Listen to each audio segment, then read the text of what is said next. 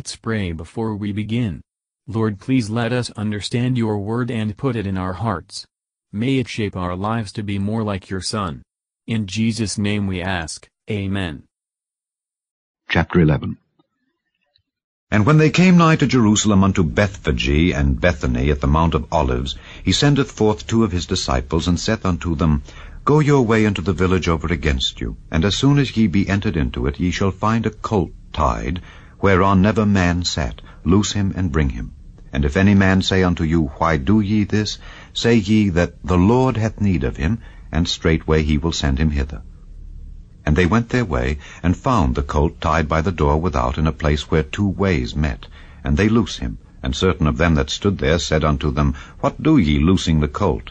And they said unto them, even as Jesus had commanded, and they let them go. And they brought the colt to Jesus, and cast their garments on him, and he sat upon him. And many spread their garments in the way, and others cut down branches off the trees, and strawed them in the way. And they that went before, and they that followed, cried, saying, Hosanna! Blessed is he that cometh in the name of the Lord. Blessed be the kingdom of our father David that cometh in the name of the Lord. Hosanna in the highest. And Jesus entered into Jerusalem, and into the temple. And when he had looked round about upon all things, and now the eventide was come, he went out unto Bethany with the twelve. And on the morrow, when they were come from Bethany, he was hungry. And seeing a fig tree afar off, having leaves, he came, if haply he might find anything thereon. And when he came to it, he found nothing but leaves, for the time of figs was not yet. And Jesus answered and said unto it, No man eat fruit of thee hereafter for ever and his disciples heard it.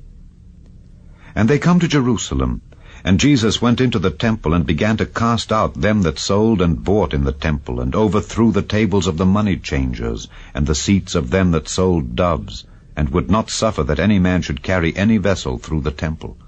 And he taught, saying unto them, Is it not written, My house shall be called of all nations the house of prayer? But ye have made it a den of thieves. And the scribes and chief priests heard it, and sought how they might destroy him. For they feared him, because all the people was astonished at his doctrine. And when even was come, he went out of the city. And in the morning, as they passed by, they saw the fig tree dried up from the roots. And Peter, calling to remembrance, saith unto him, Master, behold, the fig tree which thou cursedst is withered away. And Jesus answering saith unto them, Have faith in God. For verily I say unto you, that whosoever shall say unto this mountain, Be thou removed, and be thou cast into the sea, and shall not doubt in his heart, but shall believe that those things which he saith shall come to pass, he shall have whatsoever he saith. Therefore I say unto you, What things soever ye desire, when ye pray, believe that ye receive them, and ye shall have them. And when ye stand praying, forgive, if ye have aught against any that your Father also which is in heaven may forgive you your trespasses. But if ye do not forgive, neither will your Father which is in heaven forgive your trespasses. And they come again to Jerusalem, and as he was walking in the temple, there come to him the chief priests and the scribes and the elders, and say unto him, By what authority doest thou these things, and who gave thee this authority to do these things? And Jesus answered and said unto them, I will also ask of you one question, and answer me, and I will tell you by what authority I do these things. The baptism of John, was it from heaven or of men? Answer me. And they reasoned with themselves, saying, If we shall say from heaven, he will say, Why then did ye not believe him? But if we shall say of men, they feared the people, for all men counted John that he was a prophet indeed. And they answered and said unto Jesus, We cannot tell. And Jesus answering saith unto them, Neither do I tell you by what authority I do these things. Matthew Henry Commentary on Mark chapter 11, verses 1 to 11. Christ's coming into Jerusalem thus remarkably shows that he was not afraid of the power and malice of his enemies. This would encourage his disciples who were full of fear. Also, that he was not disquieted at the thoughts of his approaching sufferings. But all marked his humiliation, and these matters teach us not to mind high things, but to condescend to those of low estate. How will it becomes Christians to take state, when Christ was so far from claiming it. They welcomed his person. Blessed is he that cometh, that he that should come, so often promised, so long expected, he comes in the name of the Lord. Let him have our best affections, he is a blessed Saviour, and brings blessings to us, and blessed be he that sent him. Praises be to our God, who is in the highest heavens, over all, God blessed forever. Verses 12 to 18.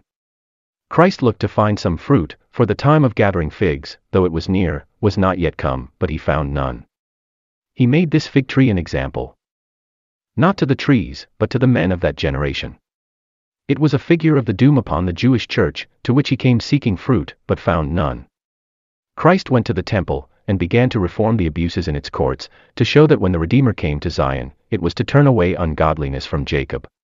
The scribes and the chief priests sought, not how they might make their peace with him, but how they might destroy him. A desperate attempt, which they could not but fear was fighting against God. Verses 19 to 26. The disciples could not think why that fig tree should so soon wither away, but all wither who reject Christ, it represented the state of the Jewish church.